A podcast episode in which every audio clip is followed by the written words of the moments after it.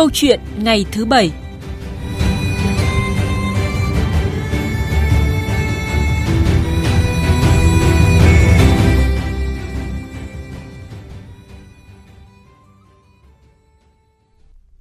Thưa quý vị và các bạn, với mục đích nhằm tuyên dương học sinh sinh viên, thanh niên dân tộc thiểu số là những tấm gương xuất sắc tiêu biểu trong quá trình học tập, rèn luyện và phấn đấu trên các lĩnh vực. Hôm nay tại Hà Nội, lễ tuyên dương học sinh sinh viên thanh niên dân tộc thiểu số xuất sắc tiêu biểu năm 2022 à, được Bộ Giáo dục và Đào tạo, Ủy ban dân tộc, Trung ương Đoàn Thanh niên Cộng sản Hồ Chí Minh phối hợp tổ chức. Đây là sự kiện thường niên nhằm tôn vinh những tấm gương tiêu biểu của con em các dân tộc thiểu số đạt thành tích xuất sắc trong học tập và rèn luyện.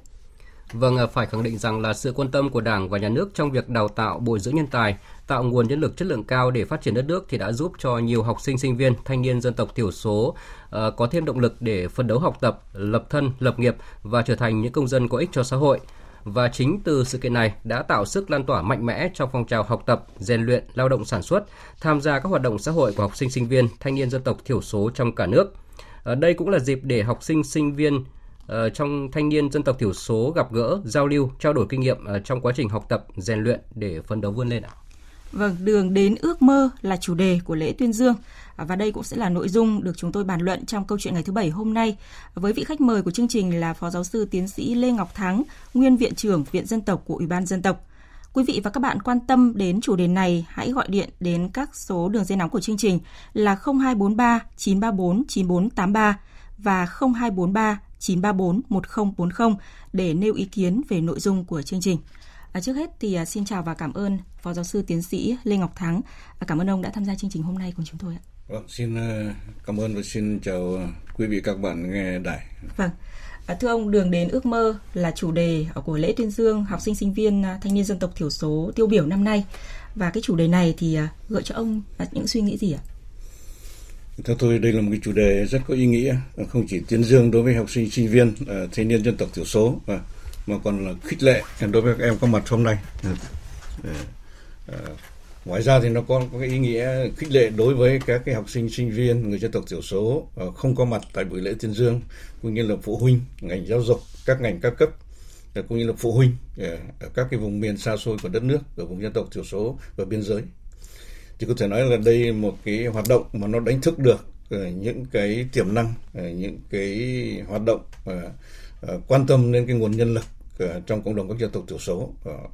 thông qua những cái việc làm rất là có ý nghĩa và rất là thiết thực. Vâng, và rõ ràng là đường đến ước mơ là cái mục tiêu không chỉ của 140 học sinh sinh viên thanh niên dân tộc thiểu số được vinh danh hôm nay à, mà là ừ, còn mang cái ý nghĩa rất là lớn đối với tất cả học sinh sinh viên thanh niên dân tộc thiểu số nói chung đúng không ạ? Đúng như vậy, tôi thấy cái chủ đề này nó rất là có ý nghĩa và nó liên quan đến cái kích hoạt được à, cái lòng yêu nước, kích hoạt được cái khát vọng phát triển đất nước à, của học sinh sinh viên người dân tộc thiểu số. Có thể nói là đây là một trong những cái chủ đề mà đại hội 13 cũng như là đồng chí Tổng Bí thư cũng thường xuyên nhắc ấy, tức là cái khát vọng phát triển đất nước từ nay đến 2030 2045 ấy, thì nó cần phải có những cái hoạt động cụ thể và đối với cái sự phát triển của quốc gia không chỉ phát triển ở vùng đô thị à, đồng bằng mà cái vùng dân tộc thiểu số vùng sâu vùng xa vùng biên giới ấy, đó là cái bộ phận hữu cơ của quốc gia và cần phải được quan tâm cần phải được đầu tư và khích lệ. Và điều này thể hiện à, những cái sự quan tâm trong cái chính sách của đảng và nhà nước ta đúng không ạ? À, và 140 em học sinh sinh viên thanh niên dân tộc thiểu số được vinh danh năm nay à, là điển hình về tinh thần vượt khó học giỏi và chúng ta sẽ cùng nghe những ờ, nỗ lực vượt khó của hai trong số những học sinh sinh viên thanh niên dân tộc thiểu số được vinh danh hôm nay. Nữ sinh Cao Thị An Thuyên, dân tộc thổ, là một trong những nữ sinh có thành tích học tập đáng nể ngay ở trường trung học phổ thông. Hiện em là sinh viên năm thứ nhất Đại học Luật Hà Nội. Cao Thị An Thuyên sinh năm 2004, bố mẹ đều là dân tộc thổ, định cư tại làng Cáo, xã Nghĩa Mai, huyện Nghĩa Đàn. Nghĩa Mai là xã miền núi, có đến 70% đồng bào dân tộc thiểu số, đời sống đồng bào còn rất nhiều khó khăn, việc chăm lo cho cuộc sống gia đình vẫn còn chật vật. Từ nhỏ, em đã rất thích đi học, với mong ước sau này sẽ được vào đại học. Thương con ham học, cha mẹ An Thuyên quyết tâm cho hai chị em được đến trường. Vì vậy, dù trường có xa, đường đi có vất vả, nhưng hai chị em chưa bao giờ làm cha mẹ thất vọng về thành tích học tập. An Thuyên luôn quan niệm, những người thành công là những người có kiến thức giỏi. Học tập tốt sẽ khiến bản thân của mình có cơ hội được tiếp xúc, được giao lưu, học hỏi với các bạn khác ở mọi miền của đất nước. Luôn đặt niềm tin vào chính mình, luôn cố gắng và nỗ lực hết mình để trở thành một tấm gương sáng, có ích và giúp đỡ cho quê hương ngày một tốt hơn. Còn với chàng trai sinh viên Đinh Lâm Hùng, dân tộc Chứt ở vùng quê nghèo khó, thôn Tân Lợi, xã Hóa Hợp, huyện Minh Hóa, tỉnh Quảng Bình, hiện đang là sinh viên năm thứ nhất Đại học Bách khoa Đà Nẵng. Hùng cũng đã trở thành tấm gương sáng trong câu chuyện vượt khó, học giỏi.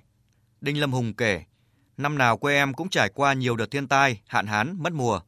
Gia đình em làm nông dân, nên hàng ngày chứng kiến cảnh vất vả của bố mẹ, chắt chiu thu nhập, lao động mệt nhọc để nuôi năm chị em ăn học nên càng quyết tâm học tập với mong muốn có kiến thức, có bằng cấp để sau này có cơ hội thay đổi cuộc sống của chính mình và gia đình. Những năm học phổ thông, từ nhà đến trường học, em phải đi tới 6 km, đường xá đi lại khó khăn, gặp trời mưa to, em phải rất vất vả để kịp thời đến lớp.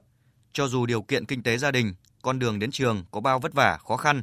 nhưng để đạt được ước mơ trở thành kỹ sư điện tử viễn thông, chàng trai dân tộc trước này đã nỗ lực hết mình trên con đường học tập, không ngừng nỗ lực phấn đấu, rèn luyện. Đinh Lâm Hùng đã đạt được danh hiệu học sinh giỏi trong 12 năm liền, đạt danh hiệu cháu ngoan Bác Hồ và tham gia các kỳ thi học sinh giỏi. Vâng, vừa rồi là một à, tổng hợp ngắn về cái nỗ lực học vượt khó của hai trong số những học sinh sinh viên thanh niên dân tộc thiểu số được vinh danh hôm nay. À, và rõ ràng là để được vinh danh thì à, các em học sinh sinh viên à, không chỉ là vượt lên hoàn cảnh khó khăn để theo đuổi con chữ mà còn phải cố gắng rất nhiều để có thể đạt được cái thành tích trong học tập. À, thưa phó giáo sư Lê Ngọc Thắng, ông đánh giá như thế nào về những cái nỗ lực vượt khó của các em trong những cái điều kiện hoàn cảnh cũng khá là khó khăn ạ? Trước hết là tôi rất là cảm phục và rất là đồng cảm với cái sự nỗ lực phi thường của, của các em học sinh người dân tộc thiểu số. Ờ, ờ, tôi cũng đi ra từ một vùng quê. Ờ, thế hệ chúng tôi là đi học đội mũ rơm. Rồi là chiến tranh phá hoại nhiều khi là bố mẹ gửi tiền ra cũng không có cách nào để lấy được. Cho nên là từ các cái vùng quê nghèo khó mà vượt qua được cái đói ăn, rồi vượt qua được những bộ quần áo chưa đủ, rồi tấm chăn chưa ấm ấy, mà để có một cái khát vọng đi học phát triển ấy, thì trước hết là đây là một cái sự nỗ lực rất là phi thường cái vùng đồng bằng, vùng đô thị nó có cái khó khăn của nó, nhưng mà vùng sâu, vùng xa. Thì kể cả những cái điều kiện về hoạt động kinh tế, rồi là từ ăn ở, mặc đi lại, rồi vấn đề về nhà trường, vấn đề điều kiện cho các thầy cô giáo ờ, vấn đề học tập cho các em ấy, thì có muôn vàn khó khăn. Thì những cái tấm gương như thế này, chúng tôi nói là cái vùng này là cái vùng trũng ờ, về rất nhiều cái vấn đề về kinh tế, về tiếp cận các cái dịch vụ công, cũng như là các cái điều kiện về thông tin nhưng mà để có những cái tấm gương mà học hành đạt được cái thành tựu mà được tôn vinh hôm nay ấy, ờ, cũng như là trường hợp vài các em vừa vừa trao đổi trên ấy, thì chúng tôi thấy rằng là đây là một cái sự nỗ lực rất là phi thường nêu những cái tấm gương cho uh, thanh niên các cái dân tộc thiểu số rồi là các cái bạn ở vùng sâu thậm chí kể cả đô thị và đồng bằng. À, trong cái hoàn cảnh khó khăn như vậy mà ta vẫn bứt phá vẫn vượt lên. Thì tôi cho rằng là đây là những cái chúng ta cần trân trọng chúng ta cần uh, nêu gương uh, để lan tỏa cái ảnh hưởng tích cực à, đối với thế hệ thanh niên và học sinh sinh viên người dân tộc thiểu số trong cả nước. Vâng, vâng đó cũng chính là cái ý nghĩa của cái lễ tuyên dương này ạ. À, thời gian qua thì Đảng và Nhà nước cũng đã có rất là nhiều chính sách để phát triển các cái vùng đồng bào dân tộc thiểu số miền núi, trong đó thì phát triển giáo dục và đào tạo được Đảng à, xác định là quốc sách hàng đầu, đồng thời là cơ sở quan trọng để à, thực hiện chính sách bình đẳng, đoàn kết, tôn trọng, giúp đỡ nhau cùng phát triển giữa các dân tộc. À, và bây giờ thì xin mời Phó Giáo sư Lê Ngọc Thắng cùng quý vị thính giả nghe ý kiến của Bộ trưởng chủ nhiệm à, Ủy ban Dân tộc Hầu An Lệnh. Vùng đồng bào dân tộc thiểu số là một vùng hết sức đặc thù. Đây là vùng biên giới, đây là vùng có rất nhiều nhiều tiềm năng thế mạnh cả về kinh tế, cả về văn hóa xã hội, về cả về quốc phòng an ninh và là cũng là nơi có bản sắc văn hóa dân tộc hết sức là phong phú và đa dạng. Thì tiềm năng thế mạnh đó đã được Đảng nhà nước xác định từ rất nhiều nhiều nhiệm kỳ và đã có rất nhiều nhiều chủ trương chính sách để ờ, phát huy các tiềm năng thế mạnh đó để nhằm mục đích là nâng cao đời sống vật chất và tinh thần cho người dân. Tuy nhiên thì bên cạnh những kết quả đã đạt được thì cũng còn rất nhiều khó khăn bề bộn, đặc biệt là về hạ tầng giáo dục và đào tạo cái trình độ sản xuất tổ chức sản xuất thế và cái tiêu thụ hàng hóa của bà con nhân dân. Vâng. À, thưa ông là người có nhiều năm gắn bó với đồng bào dân tộc ạ, thì uh, ông có suy nghĩ như thế nào về những cái cơ hội và tiềm năng phát triển của miền núi và vùng cao? Thì có thể là, là cái uh, vùng dân tộc thiểu số miền núi chúng ta thì uh, uh, chiếm 3 phần tư diện tích đất đai và có 53 cái tộc người thiểu số. Trong đấy thì có ba tộc người thiểu số thì không sống ở miền núi như là người Chăm, người Hoa, người Khmer. nhưng mà có thể nói là cái vùng này là một cái vùng mà có thể nói là như đồng chí bộ trưởng vừa nói đấy có rất nhiều tiềm năng thế mạnh. Và nó cũng tạo ra rất nhiều cái cơ hội trong cái quá trình công nghiệp hóa hiện đại hóa trong cái quá trình phát triển kinh tế thị trường hội nhập quốc tế thì thứ nhất là cái cơ hội và tiềm năng ấy, thì nó biểu hiện qua những cái khía cạnh cơ bản. Cái thứ nhất là đảng nhà nước luôn luôn dành sự quan tâm đặc biệt à, đối với đồng bào dân tộc thiểu số và miền núi à. có thể nói là từ đại hội 1 đến đại hội 13 à, thì đảng ta luôn luôn xác định vấn đề dân tộc công tác dân tộc có vị trí chiến lược trong toàn bộ sự nghiệp cách mạng. Tuy nhiên là trong từng giai đoạn cách mạng ấy, đảng ta có những cái sách lược có những cái chính sách cụ thể để đáp ứng cái nhu cầu phát triển trong từng giai đoạn từng thời kỳ và một trong những biểu hiện tập trung vừa rồi chúng ta thấy rằng là cái hiến pháp sửa đổi 2013 cái điều năm ấy là khẳng định lại cái đất nước này ấy, là của 54 thành phần cộng đồng dân tộc cùng chung sống. À, các dân tộc là quyền dùng tiếng nói chữ viết rồi là duy trì phong tục tập quán của mình à, và đảng nhà nước ấy là thông qua hiến pháp để bảo vệ quyền và lợi ích hợp pháp của các cái công dân người dân tộc thiểu số. À, cái thứ hai nữa là một trong những cái mà biểu hiện tập trung như là cái nghị quyết 88 của Quốc hội à, cuối năm 2019 ấy, là để về phê duyệt cái đề án tổng thể phát triển kinh tế xã hội vùng dân tộc thiểu số và miền núi. Dạ. Rồi cái chương trình mục tiêu quốc gia xóa đói giảm nghèo. Rồi chương trình mục tiêu quốc gia xây dựng nông thôn mới dạ, nâng cao nông thôn mới kiểu mẫu. Dạ, đấy những cái sự quan tâm nó thể hiện những cái thái độ chính trị của một cái chính đảng của một cái nhà nước mà có thể nói là không phải nước nào trên thế giới ấy, cũng là có một cái thái độ mà nó trung thủy nó thể hiện cái tinh thần trách nhiệm rất cao ấy, là chúng ta nghe rất là nhiều cái cụm từ đảng nhà nước của chúng ta là của dân, do dân và vì dân. Thì tôi biết một số nước trong khu vực ấy, tức là chính sách của họ đối với vấn đề dân tộc nó rất khác với chúng ta, với như vậy.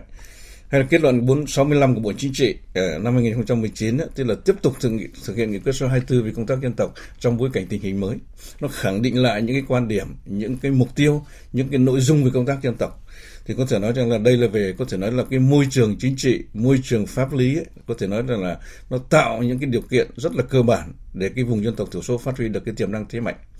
Bên cạnh đó về mặt kinh tế chúng ta thấy là đây là cái vùng có rất là giàu cái tiềm năng về tài nguyên khoáng sản rồi rất nhiều cái điều kiện về khí hậu để chuyển đổi cái cơ cấu cây trồng vật nuôi. Vừa rồi chúng ta thấy là các tỉnh tây nguyên như là sơn la à, vấn đề phát triển cây ăn quả rồi hòa bình vân vân. Rồi tất cả các cái nơi chúng ta thấy rằng là khi mà có cái đường lối chính sách đúng à, khi có một cái năng lực quản lý được nâng cao ấy, thì đồng bào có thêm nhiều cái cơ hội để mà cải thiện được đời sống à, phát triển kinh tế à, xóa đói giảm nghèo. Và cái điểm nữa đây là cái vùng gọi là có rất nhiều bản sắc văn hóa à, cái vùng này giàu bản sắc văn hóa. Nói đến văn hóa Việt Nam thì chúng ta hay nói cái từ là à, phong phú và đa dạng trong thống nhất thì cái đa dạng đấy kho vốn văn hóa của các dân tộc thiểu số nó một cái tài nguyên mà hàng nghìn đời của ông cha để lại. Ừ. và đảng ta nói là xây dựng cái nền văn hóa Việt Nam tiên tiến đậm đà bản sắc dân tộc. Và văn hóa nó là hồn cốt của dân tộc và bây giờ nó trở thành cái di sản à, của quốc gia và trở thành tài nguyên du lịch để phát triển kinh tế xóa đói giảm nghèo cho đồng bào dân tộc thiểu số và miền núi cái nửa điểm nữa thì đây là cái vùng phiên dậu của tổ quốc. Dạ, Nhưng Nguyễn Trãi trước đây nói là tức là cái vùng này có hơn 3.200 km biên giới giáp biên giới Việt Trung Việt Lào Việt Miên. Thì các ông chí thấy đây là một cái cơ sở mà có thể nói rằng là đồng bào là sinh sống gắn bó thường xuyên trực tiếp. Và những cái người mà thể hiện được cái lòng yêu nước thể hiện những cái thái độ trách nhiệm à, trong cái mối quan hệ về kinh tế về xã hội về đối ngoại à, cho nên là cái tiềm năng thế mạnh của vùng này là chúng tôi thấy là nó có một cái rất là đa dạng và nó có một cái vai trò không thể thiếu đối với sự phát triển trước mắt cũng như là lâu dài của quốc gia. Dạ vâng. Như ông vừa phân tích thì đúng là đã có những cái sự đầu tư rất là đáng kể của Đảng và Nhà nước thời gian qua à, đối với những vùng à, sâu, vùng xa, vùng đồng bào dân tộc thiểu số. À, vậy thì cái sự đầu tư này đã mang lại những cái kết quả như thế nào trong việc phát triển kinh tế xã hội ở vùng sâu miền núi? Thì có thể nói là cái sự đầu tư đấy ờ, trong cái quá trình tiến trình cách mạng và đặc biệt là trong thời kỳ đổi mới à. thì có thể chúng ta thấy nó nổi lên những cái kết quả. Cái thứ nhất ấy, là cái, cái những cái vấn đề mà chúng ta đã nói đến như là vấn đề về nguyên tắc cũng như là cái mối quan hệ dân tộc dựa trên những yếu tố là bình đẳng đoàn kết tôn trọng giúp đỡ nhau và cùng phát triển. Nó ngày càng được củng cố và được nâng cao về mặt chất lượng cũng như là về mặt nội hàm à, nó tạo ra những cái cơ sở chính trị, cơ sở xã hội vững chắc để các dân tộc ờ, gắn bó với nhau hơn, đoàn kết với nhau hơn ờ, trong cái giai đoạn phát triển ờ, trước mắt cũng như lâu dài. À, cái thứ hai những cái thành tiệu đấy nó thể hiện một cách toàn diện về mặt chính trị về mặt kinh tế về mặt văn hóa về mặt xã hội. Có thể nói rằng là cái hệ thống chính trị vùng cơ sở vùng dân tộc thiểu số là không được củng cố. Và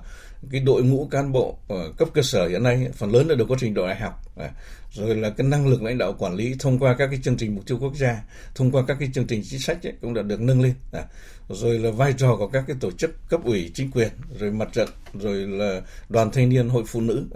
rồi là các cái cấp các ngành thì có thể nói là ý thức ngày càng rõ hơn và nó tạo cho cái vùng này có những cái sinh khí mới ừ. thì trong quá trình hội nhập và phát triển vào cái xu thế phát triển chung của quốc gia à. vì chúng ta thấy là vấn đề về đói nghèo và thông qua các chương trình à, 135, 134 chương trình mục tiêu quốc gia thì hiện nay có thể là tỷ lệ giảm nghèo hàng năm nó có thể là giảm 3% một năm ví như vậy. Rồi là vấn đề về kết cấu hạ tầng vấn đề quan hệ dân tộc, vấn đề về trật tự an toàn xã hội, vấn đề về an ninh quốc phòng, vân vân. Hay là vấn đề đối với các dân tộc, cái nhóm 14 dân tộc, đặc biệt là ít người, dưới 10.000 người, là cũng có những cái dự án, có những cái chính sách đặc thù để giúp cho đồng bào à, khắc phục bớt những cái khó khăn và tiến kịp cái trình độ phát triển chung của đất nước.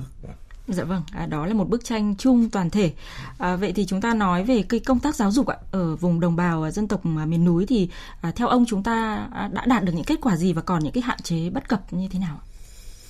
Có thể nói là giáo dục là một trong những cái quốc sách mà có thể nói là trong cái quá trình nghiên cứu chúng tôi thấy là đây là vấn đề mà đã được đảng nhà nước luôn luôn quan tâm ừ thì có thể nói là trong những năm vừa qua thì những cái mô hình hay là những sự nỗ lực của cấp ủy, chính quyền các cấp hay là của trung ương, của quốc hội ờ, liên quan đến việc phát triển nguồn nhân lực. Ví dụ chúng ta có những cái hệ thống như là trường dân tộc nội trú ờ, hay là trường bán trú dân nuôi ờ, rồi là các cái hệ dự bị đại học à, rồi học viện dân tộc vân vân. Thì tất cả những cái hoạt động như vậy nó thể hiện những cái mong muốn là những cái thái độ chính trị những việc làm cụ thể của đảng nhà nước à, đối với đồng, vùng đồng bào dân tộc thiểu số. Thì có thể nói là nổi lên những cái vấn đề như là chúng ta thấy là cái mạng lưới trường lớp là điều kiện cơ sở vật chất thiết bị dạy học ấy, thì có thể là được tăng cường đầu tư. À, à, à, tuy nhiên là nó vẫn còn những vấn đề chúng ta phải tiếp tục hoàn thiện thêm. Và cái thứ hai ấy, là cái các cái thầy cô giáo à, rồi là các cái chính sách yeah, thì có thể nói là cũng đã bước đầu được quan tâm được cải thiện và tuy nhiên bên cạnh đó cũng còn rất nhiều vấn đề và phần sau chúng tôi sẽ chia sẻ những cái dạ. cái, cái, cái, cái, cái hạn chế bất cập à, cái thứ ba nữa là có thể nói rằng là cái uh, vai trò của cái cơ quan thông tin truyền thông à, nó góp phần cùng với giáo dục và nâng cao dân trí à, không chỉ cho học sinh đâu mà cho phụ huynh à, cho cộng đồng. Cái đó nó rất là quan trọng, nó góp phần tạo ra một cái môi trường dân trí một cái môi trường xã hội rất quan trọng để giúp cho các em. Và cái thứ ba nữa là cái bên cạnh cái tiếng của các dân tộc, thì cái tiếng Việt là cái ngôn ngữ phổ thông và cũng được quan tâm uh, trang bị để các em tiếp cận với những cái tri thức của quốc gia. Để sau này lớn lên và cán bộ tiếp nhận các cái quan điểm chủ trương của đảng nhà nước để các cái văn bản chính sách quản lý uh, của của của chính phủ và ví như vậy. Thì có thể nói rằng đây là cái cái cái cái môi trường bước đầu ấy, có thể nói là là nó đang tiếp cận nó đang đi đúng hướng uh, tuy nhiên chúng tôi thấy là còn rất nhiều vấn đề mà chúng ta vẫn phải khắc phục trong thời gian tới. Vâng ạ, cụ thể thì những cái vấn đề mà chúng ta cần phải khắc phục mà uh, của những cái hạn chế bất cập đó là như thế nào? Thì có thể nói là trong cái ờ, một trong những cái vấn đề chúng ta cần phải quan tâm ấy tức là cần phải ờ, cái mạng lưới ấy, thì được tạo điều kiện. Nhưng mà có thể nói là nó chưa đáp ứng được cái yêu cầu phát triển về cái quy mô và nâng cao cái chất lượng giáo dục ở cái vùng dân tộc thiểu số và miền núi. Cái số lượng học sinh đi học và cái nhu cầu về cơ sở vật chất về trường về lớp. Cái trường học ấy, theo cái chiến lược phát triển của nguồn nhân lực của quốc gia nó có ba cái mục tiêu. Cái thứ nhất là về mặt trí lực thứ hai là về mặt thể lực cái thứ ba về mặt tâm lực. Lâu nay thì chúng ta mới nói về mặt trí lực thôi. Dạ. nuôi dân tộc nội trú ban trú dân nuôi. À, chúng ta thấy rằng là cái thứ đấy thì có thể nói rằng là để dạy tốt học tốt à, để các thầy cô giáo yên tâm à, mà có thể dạy được nhà trường có thiết bị à, may móc cho đến những sách giáo khoa à, cho đến điều kiện ăn ở để các em đi học thì cần phải có những cái sự đầu tư nó mạnh hơn. À, cái thứ hai nữa là cái thể lực À, thì vấn đề là ăn ở. Chúng tôi đi các vùng sâu vùng xa là các trường dân tộc nội trú là các cháu là ngồi trên giường tầng à, cạo cháy này. Bạn thì đi về nhà lấy gạo này bạn ra vườn hay rau bạn đi thuê lấy củi. Thì chúng tôi thấy là cái đấy nó là một cái chúng ta làm nó chưa tới số. À, ý đồ thì rất là quan trọng nhưng mà phải làm thế nào nó thực sự nó đảm bảo được cái chất lượng thì còn rất nhiều cái vấn đề phải. Để các em có một cái thể lực để sau này trở thành một công dân tốt. Cái thứ ba để có một cái tâm lực để phải giao lưu văn hóa với các cái dân tộc với nhau. Cái cuộc mà thanh niên à, cái hội nghị tuyên dương này là để thanh niên học sinh sinh viên các dân tộc giao lưu so với nhau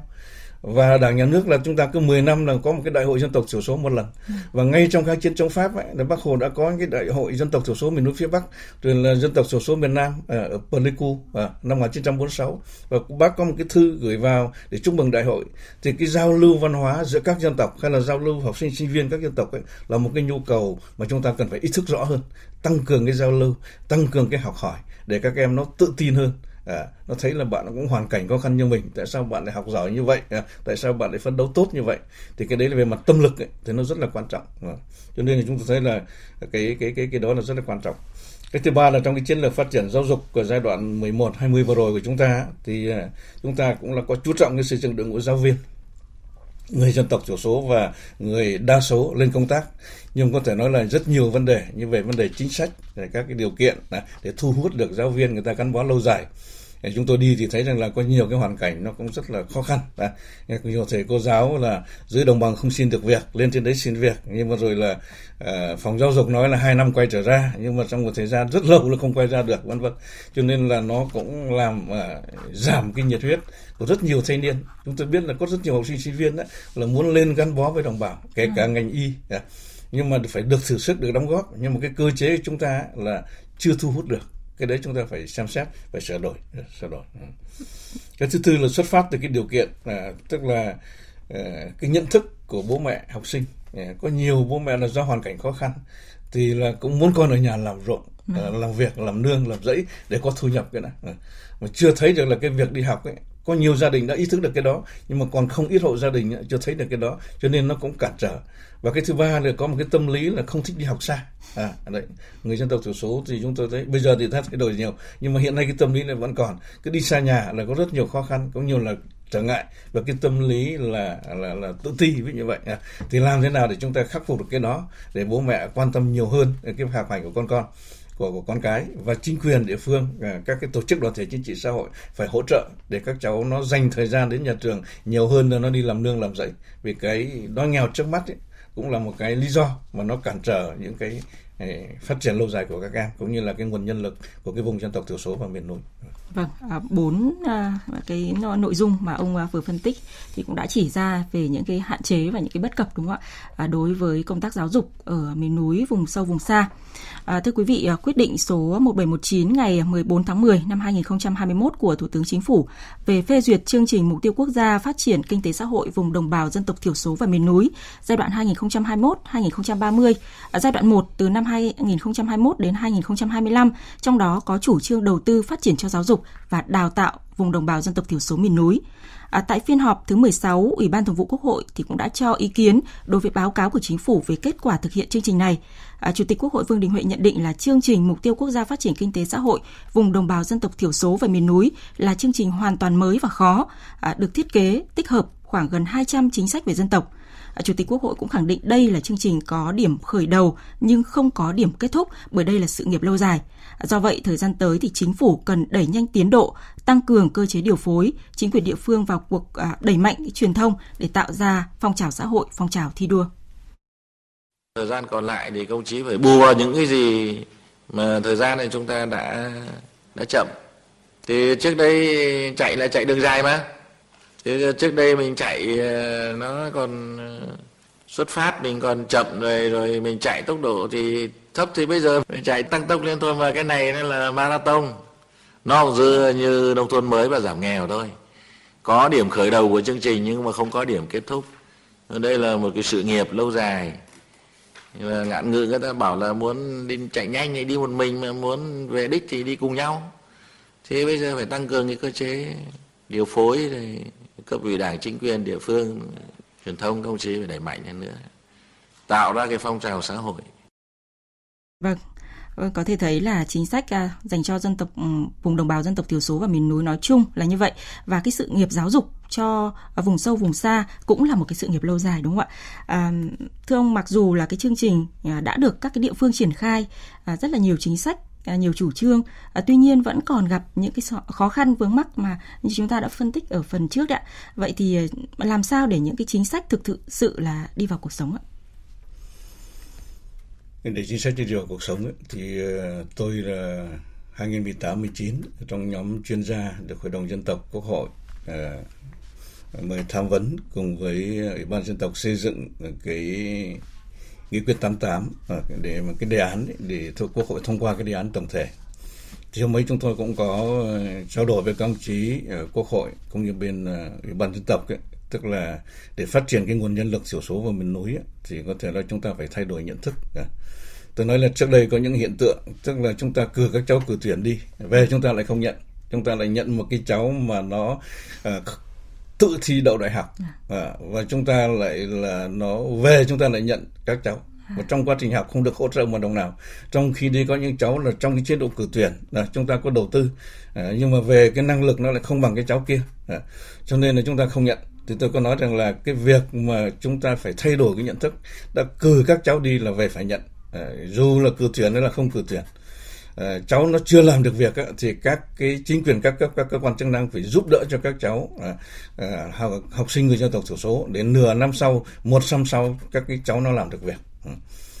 ờ, cái cháu nó không bỏ tiền nó chạy ra xin việc như là các cái vùng đồng bằng hay là Đúng vùng đô thị. À, mà bảo đi làm thì đi làm không thì lại quay vào rừng đi làm nương làm rẫy à, đi chân trâu cắt cỏ tôi nói là cái này chúng ta phải thay đổi nhận thức. Đã cử các cháu đi là về phải nhận. Nếu chúng ta không nhận chúng ta sẽ mất một cái lớn hơn đấy là vấn đề không phải là cái cháu A cháu cháu B mà cái lòng tin của đồng bào đối với những cái chính sách của chúng ta. À. Ờ, cho nên là cái này chúng tôi nói là nếu có điều kiện nếu mà còn chế độ cử tuyển hiện nay thì chế độ cử tuyển không còn nữa. À, ờ, tôi nói là nếu mà còn thì tôi đề nghị bên hội đồng dân tộc cái ban dân tộc phải làm việc với bộ nội vụ. À, phải có cái quy định để cho chính quyền địa phương các cấp là phải nhận các cháu về để tiếp tục đào tạo các cháu chứ không thể là như trường hợp ở bình thường à. À, cái thứ hai nữa là hôm ấy tôi cũng có đề xuất tức là để phát triển cái nguồn nhân lực á, dân tộc nội trú ban trú nhân dân dân nuôi như hiện nay rồi là chế độ đối với các thầy cô giáo rồi là cơ sở vật chất đối với hệ thống các cái nhà trường ấy, còn rất nhiều khó khăn à. và tôi hôm ấy tôi có đề xuất một cái ý mà đồng chí à, đỗ văn chiến lúc ấy còn làm bộ trưởng vâng. tức là chúng ta phải đưa học sinh các dân tộc một cái giải pháp căn cơ cơ bản nhất. Và tôi đi Trung Quốc các người ta có 8 cái học viện dân tộc. Thì tôi muốn là cái học viện dân tộc của ủy ban dân tộc hiện nay ấy, là nếu mà có điều kiện là chúng ta nên đưa tất cả các cháu học sinh à, từ 6 7 tuổi học mẫu giáo cho đến hết cấp 1, cấp 2, cấp 3, thậm chí cao học tiến sĩ ở trong cái học viện dân tộc. Chúng ta đào tạo theo một cái chương trình riêng nếu một cái cháu nó học yếu, học ở ngoài chỉ hai năm lưu ban thì không được học nữa. Nhưng mà trong cái học viện dân tộc có thể chúng ta đào tạo à, hai, ba năm, bao giờ nó học được thì thôi. À, trong những cái khu vực à, nó phải có cái khu vực đặc thù. Chứ còn chúng ta vừa đặc thù mà vừa là thả nổi như hiện nay, thì cho nên là các cháu không bao giờ nó tiếp cận được với những cái điều kiện để nó tiến thân. Cho nên là trong cái học viện đấy chúng tôi nói rằng là chương trình có khi là phải tinh gọn, đảm bảo được kiến thức, nhưng mà nó phải tinh gọn các cái thầy cô giáo phải được tuyển là phải có phương pháp và, và phải có hiểu biết về văn hóa dân tộc và để tạo điều kiện cho các em. Cái thứ hai là trong cái học viện dân tộc đấy đây là mới là về mặt trí lực. Còn về mặt thể lực ấy, là chúng ta phải đào tạo cho các cháu nó học hành nó rèn luyện và ăn uống cho nó rất là tử tế đảm bảo về chế độ về mặt dinh dưỡng tôi đi học viện dân tộc Quảng Tây và cũng như là học viện Chiang Mai Thái Lan thì có thể nói là sinh viên bên đấy người ta học hành người ta ăn uống rất là tử tế cuối dãy nhà hàng ăn còn có kem tất cả các thứ này khác tức là nó rất là đầy đủ phòng các thầy thì có vip 1, vip 2, vip 3 à. vâng. cho nên là cái chuyện về mặt thể lực thì tôi cho rằng là phải quan tâm như vậy dạ. về mặt tâm lực thì tôi đề xuất là trong mười mấy năm các cháu học ở trong học viện dân tộc nó có ngày văn hóa pháp ngày văn hóa mỹ ngày văn hóa ba na ngày văn hóa thái ngày văn hóa ed sau 15 năm chúng ta tạo ra một cái thế hệ công dân. Và trước đây có thời kỳ công tác tôi hay đi công tác với bộ trưởng cờ sóc phước tôi hay nói là chúng ta phải có giải pháp giải pháp tức là thay máu tức là tạo ra những thế hệ công dân người dân tộc mới. Đáp ứng cái yêu cầu chất lượng mới có thể công nghiệp hóa hiện đại hóa được mới đô thị hóa được à, rồi là mới hội nhập quốc tế được. Ừ. chứ còn các giải pháp như chúng, chúng ta hiện nay theo quan sát của chúng tôi nó chỉ là những giải pháp tình thế Dạ vâng. Vâng ạ, xin ờ, được cảm ơn Phó Giáo sư Tiến sĩ Lê Ngọc Thắng đã có những cái giải pháp đề xuất rất là cụ thể, rất là thiết thực để giúp cho học sinh, sinh viên à, vùng dân tộc à, thiểu số có thể tiếp cận tốt hơn với hệ thống giáo dục cũng như là những cái công việc trong tương lai à, và đặc biệt là chia sẻ của ông về cái đường đến ước mơ cho học sinh, sinh viên, thanh niên dân tộc thiểu số. À, xin thông tin đến quý vị là lễ tuyên dương học sinh sinh viên thanh niên dân tộc thiểu số năm nay được tổ chức vào 20 giờ tối nay với sự tham dự của 140 em học sinh sinh viên thanh niên dân tộc thiểu số xuất sắc tiêu biểu. À, buổi lễ tuyên dương sẽ được truyền hình trực tiếp trên kênh truyền hình VOV TV